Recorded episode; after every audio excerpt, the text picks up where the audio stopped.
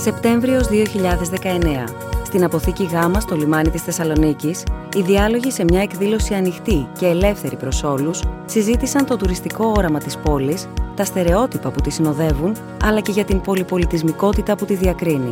Περισσότεροι από 500 Θεσσαλονικείς μίλησαν για τέχνη, επιχειρηματικότητα, ιστορία και πολιτισμό στην πάντα φιλόξενη παραλία της πόλης. Είναι τελικά η πόλη αυτή το νέο Βερολίνο, η Ιερουσαλήμ των Βαλκανίων; Ή απλώς μια cool πόλη, καθηγητές, μέλη της τοπικής αυτοδιοίκησης, επαγγελματίες και ένα ζωηρό κοινό δίνουν τις δικές τους απαντήσεις. Καλησπέρα σας. Καλώς ορίσατε. Καλώς ήρθαμε κι εμείς με τη σειρά μας στην πόλη της Θεσσαλονίκης. Ευχαριστούμε θερμά όλους και όλες που βρίσκεστε εδώ, σε αυτόν τον πάρα πολύ ωραίο χώρο, την Αποθήκη Γάμα, στο κέντρο της πόλης.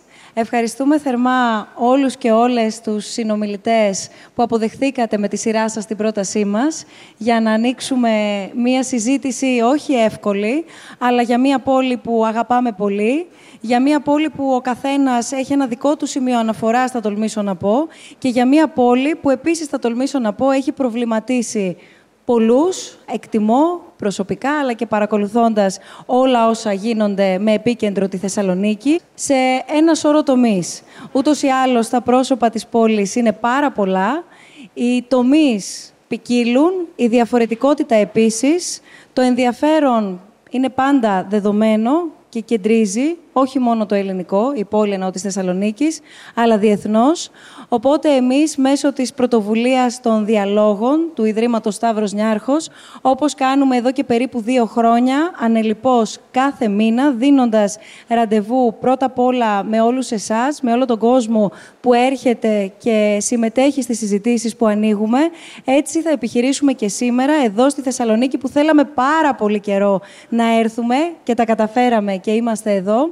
Θα προσπαθήσουμε να ανοίξουμε το θέμα των πολλών προσώπων που έρχονται και συμπληρώνουν την ταυτότητα της πόλης, προσπαθώντας κυρίως να θέσουμε ερωτήματα και να προκαλέσουμε αναζητήσεις. Θα ήταν ανώφελο να πιστεύουμε πρώτα εμείς ή οποιοδήποτε ότι μέσα σε μια-δυο ώρες μπορεί κανείς να εξαντλήσει το τι είναι η Θεσσαλονίκη, αρκεί να αναλογιστεί το κομμάτι της ιστορίας, το κομμάτι του πολιτισμού, ευρύτερα της κουλτούρας, την αλληλεπίδραση των διάφορων και διαφορετικών θρησκευτικών στοιχείων, του κόσμου και του πληθυσμού που ανανεώνει και ανανεώνεται μέσα από αυτή την πόλη και βέβαια όλα όσα συμβαίνουν στο, στον τομέα του πολιτισμού.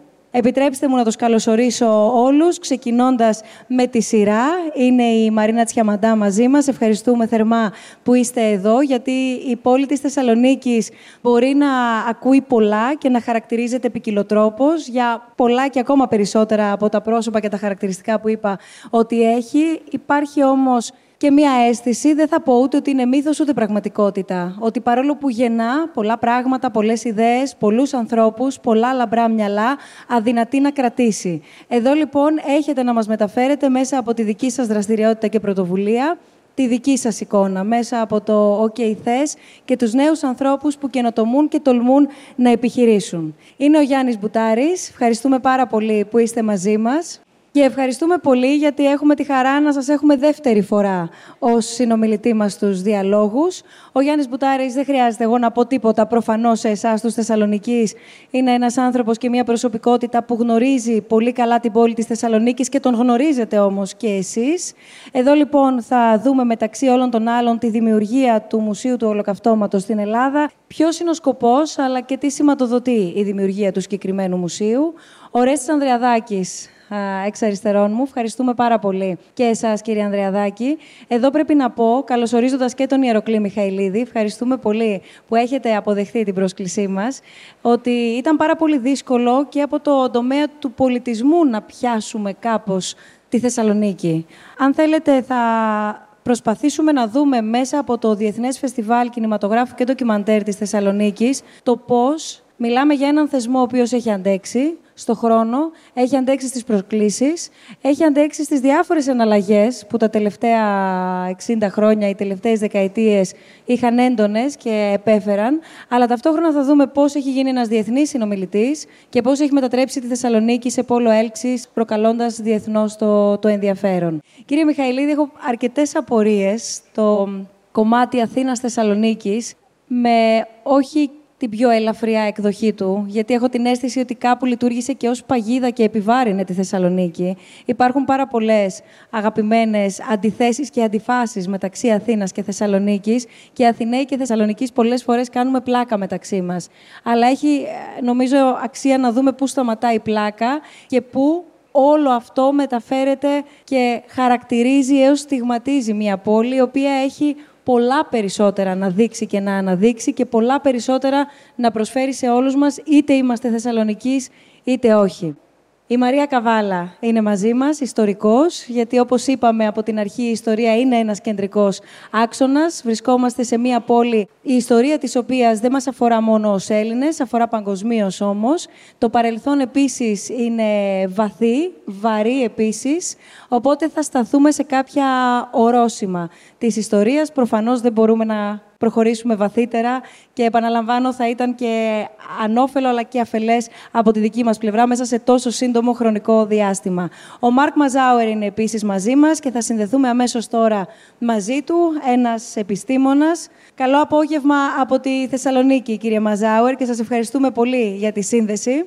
Καλό απόγευμα. Μέσα από τη μελέτη του και την έρευνά του έχει ασχοληθεί, έχετε ασχοληθεί πάρα πολύ με τη Θεσσαλονίκη, έχετε ασχοληθεί πολύ με την ιστορία, έχετε ασχοληθεί πολύ με την ιστορία της εβραϊκής κοινότητας. Τι καθιστά τη Θεσσαλονίκη μοναδική πόλη, εάν ξαναλέω είναι κατά εσάς μοναδική πόλη, και ποιο είναι εκείνο το κενό ουσιαστικά που προκύπτει ανάμεσα στα τόσα πολλά και τόσα λίγα που γνωρίζουμε για τη Θεσσαλονίκη; Κοιτάξτε να δείτε, καταρχήν ε, θεωρώ το ότι ένα τεράστιο πλεονέκτημα της Θεσσαλονίκης, χαρακτηριστικό μάλλον θα έλεγα, είναι το ότι σε ένα πληθυσμό συνολικό της τάξης του ενός εκατομμυρίου, όλοι οι Δήμοι μαζί, 8 Δήμοι, έχει πάνω από 120-130 φοιτητές.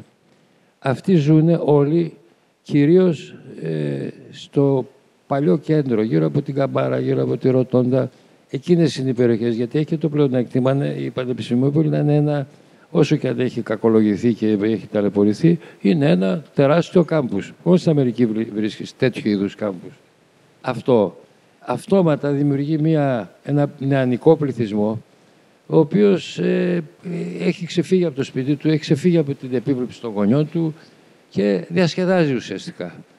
Και λέω διασκεδάζει ουσιαστικά γιατί ε, βλέπεις ε, τα τα, τα καφέ σε όλη την περιοχή γύρω, όλη την μέρα γεμάτα. Ένα άλλο χαρακτηριστικό επίσης, το οποίο το ξέρω και σας το λέω εντύπωση, η Θεσσαλονίκη έχει τα περισσότερα ερασιτεχνικά μουσικά συγκροτήματα σε όλη την Ελλάδα. Δεν ξέρω αν ισχύει αυτό, Γεροκλήμου, αλλά αυτό έχω μάθει. Λοιπόν, αυτό είναι άλλο ένα δείγμα της δραστηριότητα, της ενεργητικότητας αυτής. Αυτή όλη, αυτός όλος ο πληθυσμός έχει μια ενέργεια η οποία αποπνέεται από παντού. Ένα άλλο μύθος, γιατί αυτό δεν είναι μύθος, ένας μύθος μάλλον, είναι η ερωτική πόλη Θεσσαλονίκη. Τι θα πει ρε παιδιά η ερωτική πόλη Θεσσαλονίκη, ποιος την, την έκανε ερωτική πόλη; Μερικοί λένε το ότι ήταν τότε που η, η έκθεση, η διεθνής έκθεση ήταν στα πολύ μεγάλα της και ερχόταν από παντού και βρίσκαν ευκαιρία να στραβοπατήσουν οι διάφοροι κύριοι και κυρίες που ερχόταν στην έκθεση και γι' αυτό την βαφτίσαν ερωτική πόλη. Μια άλλη άποψη είναι το ότι στον Πρώτο Παγκόσμιο Πόλεμο η Αντάτ που είχε εδώ 250.000 στρατιώτες και αυτό είναι και το πιο πιθανό είχε πάνω από 20.000 εκδιζόμενες γυναίκες. Ε, διότι όλοι κάναν τη δουλειά τους και οι στρατιώτες κάναν τη δουλειά τους ήταν στο στρατό και οι κυρίες κάναν τη δουλειά τους. Και... Λοιπόν, αυτό δεν είναι ντροπή. Έτσι, ε, ε, αυτό είναι το, νομίζω το, το, το, τα δύο, δύο χαρακτηριστικά τα οποία πλάθουν έναν μύθο για τη Θεσσαλονίκη, πω πω ποταδική και τι ώρα. Βέβαια, η Θεσσαλονίκη έχει ένα πάρα πολύ ανθρώπινο μέγεθος. Παντού μπορείς να πας με τα πόδια. Και αυτό είναι ένα στοιχείο το οποίο πιστεύω ότι πρέπει να παλέψουμε να το κρατήσουμε. Και να πω και ένα μειωτικό.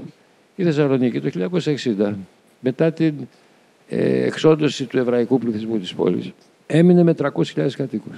Η απογραφή του 1960 δηλαδή. Σήμερα έχει ένα εκατομμύριο. Από πού ήρθαν αυτοί όλοι; Δεν αισθάνονται Θεσσαλονίκη. Εάν ρωτήσεις έναν ταξιτζή ε, και του πεις πήγαινε μέσα στο Γέννη Τζαμί, δεν ξέρει πού πέφτει το Γέννη Τζαμί.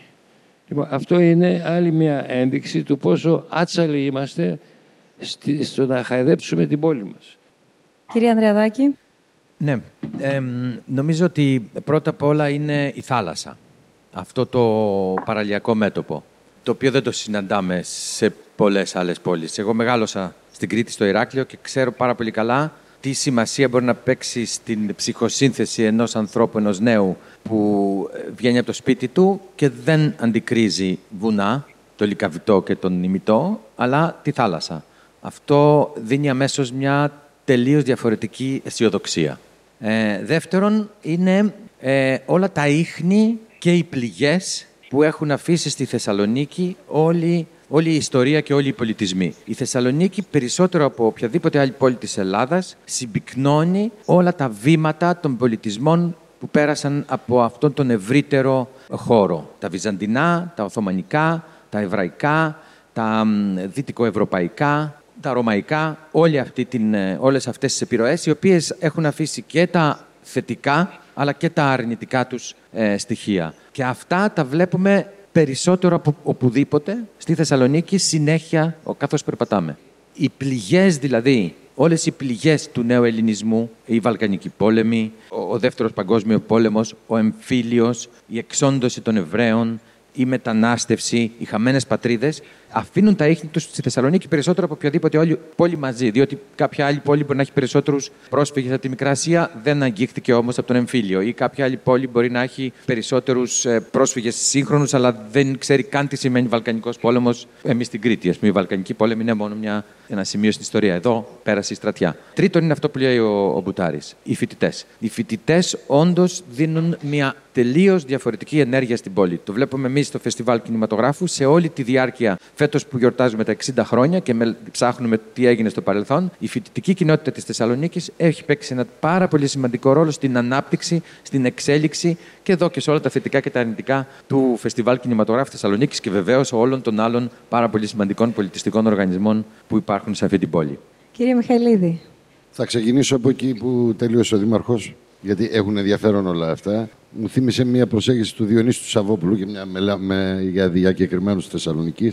Είναι πιο ποιητική και ίσως πιο ιστορική η απάντηση που έδωσε ο Νιόνιος για γιατί αγαπάμε τη Θεσσαλονίκη, κυρίως για τους Έλληνες. Είπε ότι η Κωνσταντινούπολη για τους Έλληνες έχει χαθεί, είναι η μεγάλη μετέρα του ελληνισμού. Η Θεσσαλονίκη είναι αδερφή της Κωνσταντινούπολης και ίσως και απόψη χωροταξική και εικόνας αλλά και ιστορική είναι ό,τι πιο κοντινό έχουμε στην Κωνσταντινούπολη, γιατί ίσως οι Έλληνες αγαπούν τη Θεσσαλονίκη για αυτό το λόγο. Δεν ξέρω αν ε, λόγος ακριβώ, γιατί δεν ισχύει μόνο για τους Έλληνες. Έχουμε και μία αντίδραση των ξένων επισκεπτών της πόλης, η οποία είναι πάρα πολύ θετική. Φαντάζομαι δεν είναι γι' αυτό το λόγο. Και αν ε, εξαιρέσουμε τα στοιχεία τα γεωγραφικά, τη θάλασσα που είπε ο Ρέστης, νομίζω ότι η Θεσσαλονίκη αυτό που τη διακρίνει είναι δύο στοιχεία. Ο κοσμοπολιτισμός της από τα παλιά χρόνια και τα τελευταία χρόνια τη διακρίνει και ο επαρχιωτισμός της ταυτόχρονα.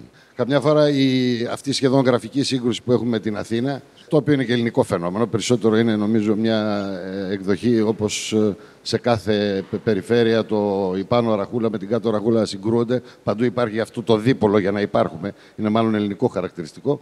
Περισσότερο αυτό αφορά την Αθήνα και τη Θεσσαλονίκη, τίποτα άλλο. Από μια περίεργη έτσι, από ένα περίεργο ελληνικό βίτσιο.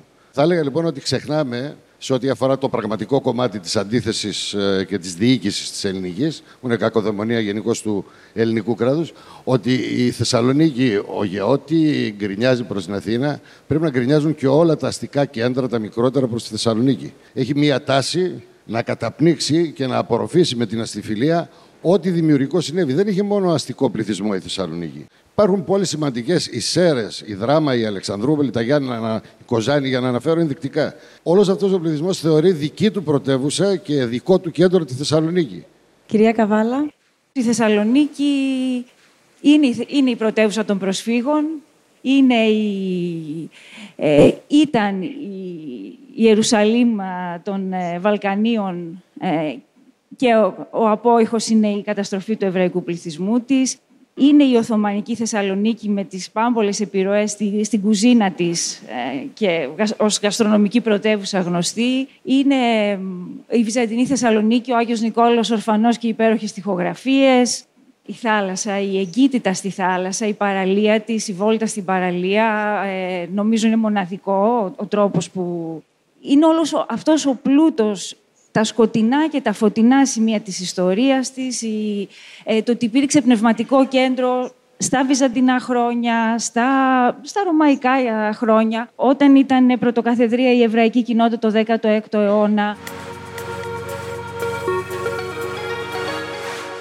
Ε, μιας και ο κύριος Μιχαηλίδης νωρίτερα μίλησε και αναφέρθηκε στα φαντάσματα, θέλω να σας ρωτήσω μέσα από το δικό σας πρίσμα ως παρατηρητής πρώτα απ' όλα, όπως πολύ σωστά είπατε, ζώντας, μεγαλώνοντας και όντας εκτός Ελλάδος, αλλά από εκεί και πέρα και με την επιστημονική ερευνητική σας ιδιότητα και με τη συγγραφή του, του βιβλίου σας. Η, η Θεσσαλονίκη είναι η πόλη των φαντασμάτων. Και το λέω αυτό διτά, όχι μόνο για την προφανή ιστορία την οποία φέρει, αλλά και για το αν, μάλλον για το πώς έχει αντιμετωπιστεί η ιστορία. Για να, να μπούμε λίγο σε αυτό το κομμάτι, στη συνέχεια και οι υπόλοιποι συνομιλητές. Πώς έχουμε αντικρίσει την ίδια την ιστορία της πόλης.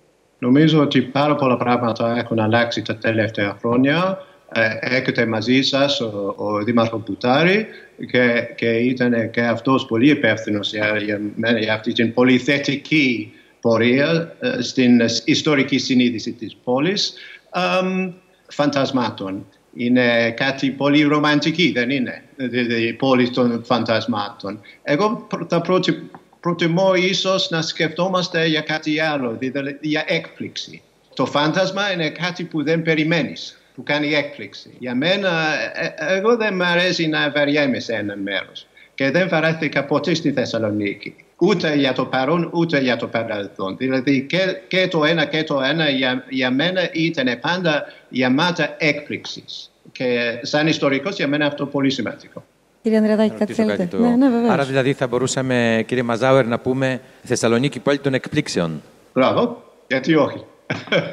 Είναι πάρα πολύ σημαντικό αυτό που είπε ο κύριος Μαζάουερ για την, ε, ότι είναι μία πόλη από την πρώτη στιγμή της δημιουργίας της είναι μία πόλη πραγματικά σε, με συνέχειες, με εξέλιξη. Μία πόλη που ακόμη και όταν τον, στο τέλος του 10, μετά το 1430 που καταλαμβάνεται από τους Οθωμανούς λόγω των πολύ δύσκολων καταστάσεων ε, ερημώνεται από πληθυσμό βρίσκει τη συνέχειά της σε εκείνη τη φάση, λίγο μετά το 1392, με τον ερχομό των, ε, του εβραϊκού πληθυσμού και ξαναρχίζει πια την πορεία της ως αστικός χώρος. Εγώ ξέρω και έλεγα πάντοτε το ότι όταν δεν ξέρεις το παρελθόν σου δεν μπορεί να χτίσει το μέλλον σου. Αυτή τη στιγμή η Θεσσαλονίκη έχει ένα τεράστιο παρελθόν, το οποίο σιγά σιγά ανακαλύπτουμε. Δηλαδή δεν είναι μόνο το ρωμαϊκό ή το ελληνιστικό που δεν το πολύ ξέρουμε, το βυζαντινό που είναι τεράστιο και μας έχει αφήσει και πάρα πολλά ε, πάρα πολλά ε, ε, ενδείξεις ας πούμε για την κατάσταση. Το Οθωμανικό το οποίο δεν το ξέρουμε, εκτός από το Μιναρέ που είναι στη Ρωτώντα, δεν ξέρουμε γιατί, ε, αν είχε Οθωμανικά κτίρια κλπ. Κάτι λουτρά μόνο και κάτι τέτοια, είναι χαλάσματα. Και βέβαια δεν έχουμε ιδέα για, τον εβραϊκό, για την εβραϊκή παρουσία της πόλης. Η πόλη έχει 35 συναγωγές νομίζω και το έχει μία. Και αυτή έμεινε διότι στον πόλεμο χρησιμοποιήθηκε σαν αποθήκη του Ερυθρού Σταυρού. Γι' αυτό την κρεμίσαν οι Γερμανοί. Ενώ την κρεμίσαν και αυτοί η Θεσσαλονίκη το εβραϊκό παρελθόν αλλά και το Οθωμανικό σε λιγότερο βαθμό. Δεν ήθελε να το αντικρίσει για πάρα πολλά χρόνια. Ε, σε όλο τον κόσμο η εβραϊκή παρουσία δεν μείνει αμέτωχη και όλη η ιστορία που το Ισραήλ είναι καρφί στο δάχτυλο όλων, στο, στο μάτι όλων των περιγύρω χωρών. Και ότι είναι, είναι ε, αν όχι ελέγχονται, εν υποστηρίζονται πολύ από τους Αμερικάνους. Αυτό δημιουργεί μια πάρα πολύ κακή διάθεση εναντίον κάθε τι ε, εβραϊκού. Και αυτό είναι που εμφανίζεται σε όλο τον κόσμο πια. Για το η Θεσσαλονίκη Νέα Βαρκελόνη ή η Θεσσαλονίκη Νέο Βερολίνο. Εγώ δεν θα ήθελα να είναι η Θεσσαλονίκη Νέα Βαρκελόνη, ούτε η Θεσσαλονίκη Νέο Βερολίνο. Θα ήθελα η Θεσσαλονίκη να είναι Νέα Θεσσαλονίκη. Να είναι μια πόλη ανοιχτή, μια πόλη σταυροδρόμη πολιτισμού, ιστορίας, εμπορίου, ε, τουρισμού, ανάπτυξης, μια πόλη τολμηρή, που κοιτάζει το παρελθόν και διαχειρίζεται τα τραύματα και τα φαντάσματα για να ανακαλύψει ένα καινούριο ριζοσπαστικό μέλλον. Αυτή θα είναι πολύ καλύτερη και από το Βερολίνο και από την Βαρκελόνη. Πολλές φορές τείνουμε να ξεχνάμε ότι ε, συνορεύουμε με χώρες ε, και με πόλεις και με οικοσυστήματα τα οποία είναι αντίστοιχα με το δικό μας. Μέσα από το OK Θες έχουμε κάνει μια προσπάθεια να ε, προσελκύσουμε ε, επενδυτές, επενδυτικά κεφάλαια ε, και ανθρώπους οι οποίοι ασχολούνται με την επιχειρηματικότητα ε, και να τους φέρουμε σε επαφή με τους Έλληνες ε, ομολόγους τους και προσπαθούμε να δημιουργήσουμε συνέργειες, δηλαδή συγχρηματοδοτήσεις σε επιχειρήσεις, συνέργειες και συμπράξεις με σκοπό όλο αυτό να αναπτυχθεί ως ένα οικοσύστημα. Ε, αυτό που θεωρούμε είναι ότι από τη στιγμή που η Βαλκανική θεωρηθεί ως μία αγορά, έχουμε περισσότερες δυνατότητες. Γιατί τίνουμε λίγο να εγκλωβιζόμαστε στη Θεσσαλονίκη και να θεωρούμε ότι δεν έχουμε ε, δυνατότητες να επεκταθούμε και στον τουρισμό, όπως ε, αναφέρατε, αλλά και σε ένα σωρό άλλα αντικείμενα. Οπότε η δυνατότητα να θεωρήσουμε ότι η Σόφια είναι μια άλλη αγορά ή η Σκόπια είναι μια άλλη αγορά στην οποία μπορούν οι ελληνικές επιχειρήσεις να επιχειρήσουν και να, να βελτιωθούν και να έχουν μια επέκταση προς τα εκεί είναι πολύ σημαντική. Και από την άλλη μεριά, οι βαλκανικές επιχειρήσεις να βρίσκουν μια διέξοδο στο λιμάνι ε, και, στο, και σε όλο αυτό το επιχειρηματικό μέτωπο που έχουμε αναπτύξει εδώ στη Θεσσαλονίκη, το οποίο φαίνεται να αναπτύσσεται. Κύριε Μιχαηλίδη, ευρύτερα στο χώρο του πολιτισμού, Εντάξει, νομίζω ότι το φεστιβάλ είναι αυτονόητο ότι είναι χρήσιμο στην πόλη. Το αγαπούμε πολύ εδώ και πολλά χρόνια και όλες οι διαστάσεις που αναφέρθηκαν είναι πολύ σωστές. σω πρέπει να ζητάμε κάτι παραπάνω από το φεστιβάλ μεγαλύτερη δραστηριότητα στον τομέα της παραγωγής των ταινιών και όχι της διαχείρισης των ταινιών. Και αυτό γίνεται και μέσω της παιδείας. Δηλαδή, ένα κομμάτι το οποίο αφορά τη Θεσσαλονίκη είναι και η παιδεία. Η παιδεία για το κινηματογράφο και για το θέατρο. Τα τελευταία χρόνια γίνανε δύο πανεπιστημιακά τμήματα. Έχουμε τη Σχολή Θεάτρου και ένα πανεπιστημιακό τμήμα. Αλλά νομίζω ότι αυτό δεν είναι αρκετό. Υπήρχε τρόπος να αναπτυχθούμε. Και εγώ, μάλιστα, έλεγα όχι μόνο το φεστιβάλ κινηματογράφου, να κάνουμε και ένα φεστιβάλ θεάτρου και ένα φεστιβάλ κλασικής μουσικής και ένα φεστιβάλ επίσης jazz στη Θεσσαλονίκη, γιατί υπήρξε πρωτοπορία ε, στη jazz και, στη, και στο μπλούζι Θεσσαλονίκη. Αλλά νομίζω στο. και δεν μιλάω μόνο για το ακαδημαϊκό επίπεδο. Εννοώ ότι τα φεστιβάλ δημιουργούν συζητήσεις, δημιουργούν κοινό. Και η Θεσσαλονίκη έχει ανάγκη από το να εκπαιδεύσει το κοινό της. Είναι αμφίδρομη αυτή η σχέση τότε θα μιλάμε για μια πόλη η οποία είναι και εξώστροφη και κοιτάζει προς τα έξω. Και φυσικά όλα αυτά έχουν σχέση με την οικονομική ανάπτυξη, αλλά μπορεί να χρειάζονται χρήματα για να είναι αυτά, αλλά είναι λιγότερα γιατί θα φέρουν και πολλά χρήματα. Θέλω να πω είναι μια αμφίδρομη σχέση η οικονομική και η πολιτιστική δραστηριότητα. Εκεί είμαστε λίγο πίσω ακόμα. Νομίζω ότι μπορούμε να πάμε σε αυτήν την κατεύθυνση για να ξεφύγουμε και λίγο από την εσωστρέφειά μας, που είναι το, το μεγάλο, η μεγάλη οπισθέλκουσα. Ναι, σας ακούμε. Καλησπέρα προς όλους. Καταρχάς, επειδή είναι πολύ σημαντικό, όντως, αναφερόμαστε στη Θεσσαλονίκη, που δεν πρέπει να το ξεχνάμε αυτό κανένας μας. Δεν ξέρω αν αυτό που θα πω είναι ερώτημα ή περισσότερο ανησυχία. Γιατί θεωρώ ότι για να προκύψει ένα ερώτημα, πρέπει να υπάρχει κάτι για να ερωτηθεί. Κοντεύω τα 40, γεννήθηκα εδώ, καταγωγή από Θράκη και πιο βαθιά από Πόντο. Είναι πολύ ωραία όλα αυτά που συζητάμε. Σαν νέος λοιπόν αυτής της πόλης, θέλω να πω ότι για να μπορέσουμε να φτάσουμε να ρωτήσουμε κάτι, πρέπει να υπάρχει μια βάση. Είπε πολύ σωστά ο κύριος Μιχαηλίδης πριν ότι το πάνω είναι η παιδεία. Κοντεύοντας λοιπόν σε 40, βλέπω, έχω ανήψια, κουμπάρους με παιδιά, ότι υστερούμε πάρα πολύ σε αυτό. Άρα, για να φτάσουμε να συζητήσουμε για τη Θεσσαλονίκη, το πώς θέλουμε να τη δούμε, σαφώς πρέπει να γνωρίζουμε την ιστορία, που έχει πάρα πολλά κομμάτια και είναι μεγάλο το θέμα τώρα να ρωτήσω τι μαθαίνουμε στην ιστορία, σε ποια ηλικία, ποια μαθαίνουμε, αν μας τα λένε σωστά. Γιατί, ξέρετε, ατομικά ο καθένας μπορεί να ενδιαφερθεί για ένα κομμάτι που τον αφορά. Αν όμως αυτό δεν περαστεί σε αυτό που λέμε παιδεία, στην νοοτροπία, δεν θα μπορούμε αύριο να μιλάμε για καμία Θεσσαλονίκη. Λυπάμαι που το λέω έτσι. Το λέω όμως με την έννοια ότι αφού το παρόν είναι η ιστορία μας και πρέπει να την ξέρουμε για να πάμε εκεί κάπου αύριο, πρέπει να υπάρχει μια συνέχεια. Αναφερθήκαμε πριν σε μια συνέχεια. Για να υπάρχει αυτή η συνέχεια, πρέπει πραγματικά στην παιδεία μας, στην νεοτροπία μας, στην ισοστρέφεια που υπόθηκε πάρα πολλές φορές, να γίνουν πάρα πολλά. Σας ευχαριστούμε πολύ. Να ακούσουμε πρώτα. Ναι, καλησπέρα. Θα ήθελα και εγώ να θέσω τρία ερωτήματα στους, ε, στο πάνελ σχετικά με τη μουσική σκηνή της Θεσσαλονίκης.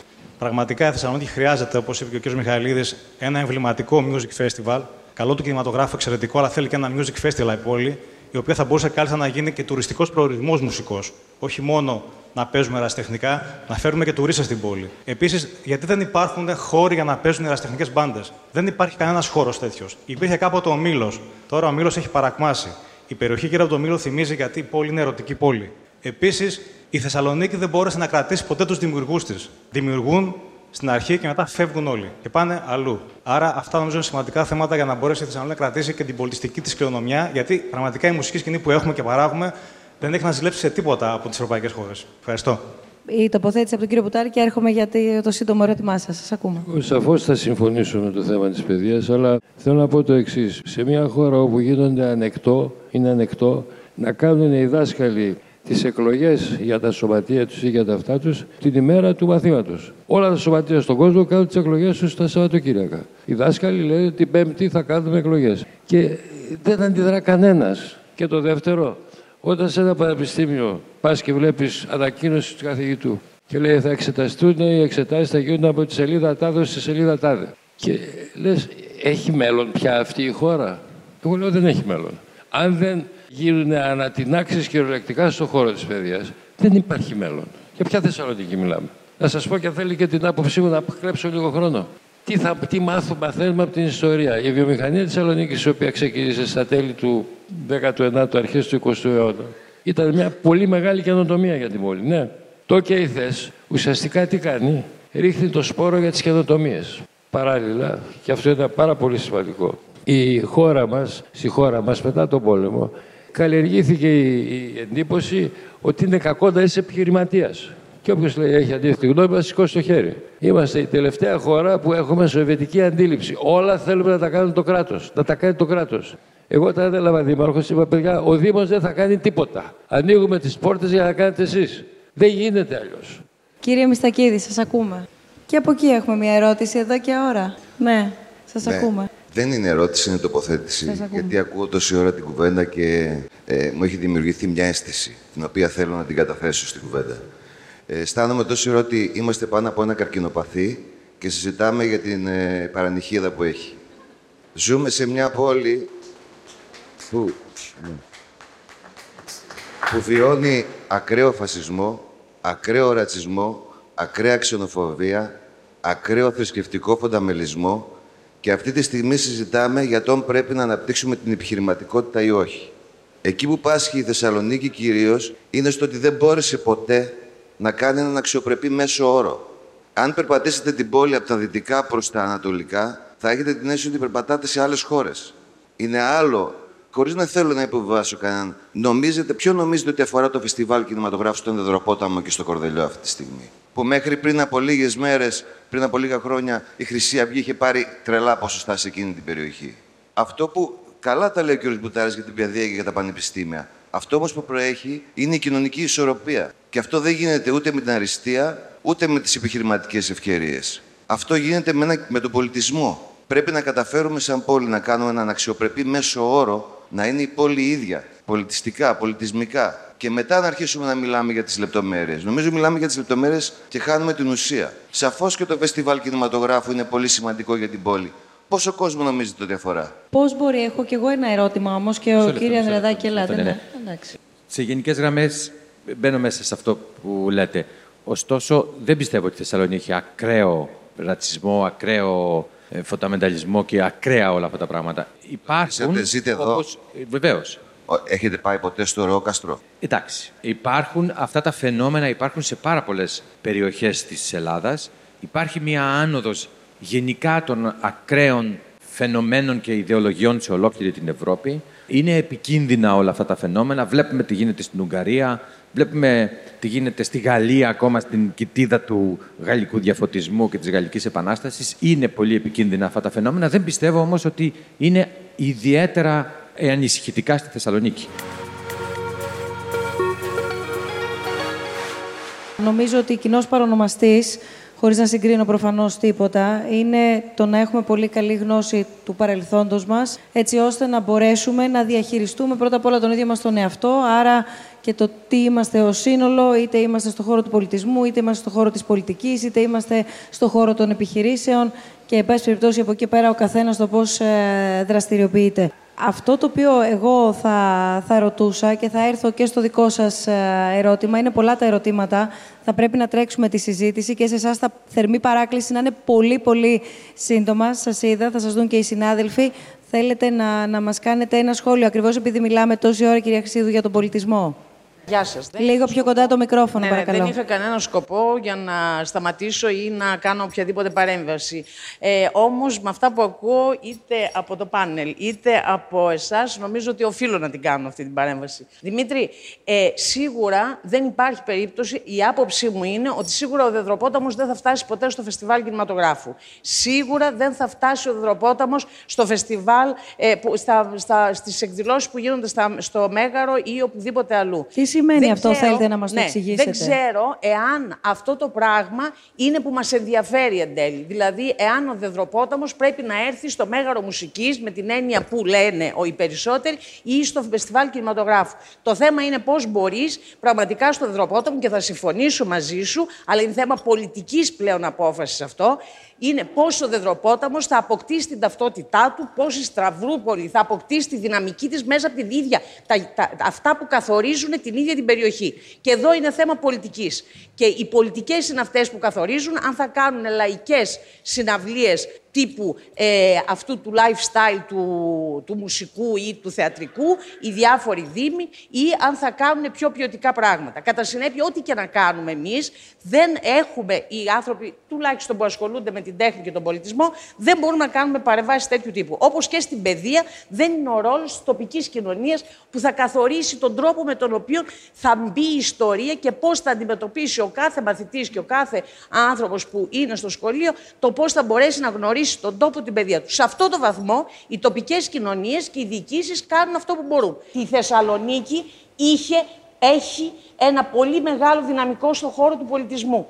Το θέμα δεν είναι να κάνεις φεστιβάλ, το θέμα είναι να τους δώσεις τη δυνατότητα να κάνουν τα φεστιβάλ τους. Και έχουμε φεστιβάλ, Ιεροκλή. Το Reworks Festival μπορεί να μην είναι. Όχι, έχουμε μεγάλα φεστιβάλ και σημαντικά φεστιβάλ. Το, αν κάτι λείπει σε αυτή την πόλη, πραγματικά, γιατί υπάρχει και ο κόσμος που ασχολείται με τον πολιτισμό, υπάρχουν και οι ομάδες, υπάρχουν και οι δημιουργικοί άνθρωποι, υπάρχουν και οι φορείς. Δεν υπάρχει όμως μια κεντρική πολιτική και εδώ θα μιλήσω και για την περιφέρεια, η οποία... Λίγο σύντομα μόνο σας παρακαλώ πολύ, γιατί είναι πολλά τα ερωτήματα, πρέπει να μιλήσει και ο κόσμος είναι αυτοί που θα μπορέσουν να κάνουν την προώθηση όλων αυτών σε ένα συνολικό σχεδιασμό της πολιτιστικής, της, του πολιτισμού που υπάρχει στην πόλη. Θέλω να δώσουμε το λόγο πολύ σύντομα στον κύριο Ζαφυρίου που είναι μαζί μας και είναι καθηγητής παιδιατρικής γιατί όπως έλεγα και νωρίτερα συζητάμε για το αύριο, συζητάμε πολύ για το χθες, συζητάμε για την ανάδειξη την ανάπτυξη και την εξέλιξη ευρύτερα και πολλές φορές μας λείπουν τα, τα βασικά και τα αυτονόητα, όπως για παράδειγμα η παιδιατρική κλινική και ακριβώς επειδή προχωράει μέσω της μιας από τις μεγαλύτερες πρωτοβουλίες του Ιδρύματος Σταύρος Νιάρχος ευρύτερα για την υγεία, μεταξύ άλλων η μελέτη και η δημιουργία του, του νοσοκομείου, του παιδιατρικού νοσοκομείου στην Θεσσαλονίκη που αφορά συνολικά τη Βόρεια Ελλάδα μπορεί να μας μιλήσει; Για σας καταρχήν ευχαριστώ πολύ για την πρόσκληση. Εμείς ευχαριστούμε. Ευχαριστώ πολύ για την πρόσκληση.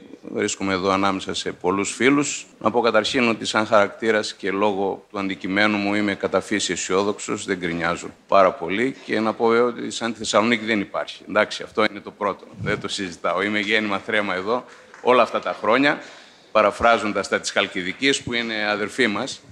Αυτό είναι το ένα. Το δεύτερο είναι ότι μια πόλη, όπως και μια χώρα... Αν μπορείτε κρίνεται, λίγο σταθερά και κοντά το μικρόφωνο. Κρίνεται από την παιδεία της, ρίστον την παρόδο του πολιτισμό της, αλλά και από την υγεία της. Και γι' αυτό το λόγο είναι σημαντικό και στα δύο αυτά επίπεδα η πόλη να έχει ας το πω έτσι, τις δομές που τις αξίζουν. Ε, νομίζω ότι η υγεία δεν είναι άσχημη. Εξυπηρετεί πάρα πολλούς ανθρώπους, εξυπηρετεί ανθρώπους που ήρθαν από άλλες χώρες, από άλλες πόλεις. Είναι ε, το χειρότερο μέρος για επιδημιολογική έρευνα, γιατί υπάρχει μια συνεχής μετακίνηση πληθυσμού τα τελευταία χρόνια, αλλά τα καταφέρνουμε. Όπως πολύ σωστά είπατε, είναι εμφανής η έλλειψη ενός παιδιατρικού νοσοκομείου, γιατί με μονομένες κλινικές υπάρχουν και με αυτή την ε, ευγενική χορηγία, αυτό το σχέδιο που εύχομαι να προχωρήσει έτσι όπως πρέπει και να μην μείνει στα χαρτιά, θα καλυφθούν πολλές ανάγκες της πόλης. Σας ευχαριστούμε πάρα πολύ όλους όσοι ήσασταν σήμερα εδώ μαζί μας. Ευχαριστούμε πάρα πολύ όλους εσάς. Παραμένουμε εδώ.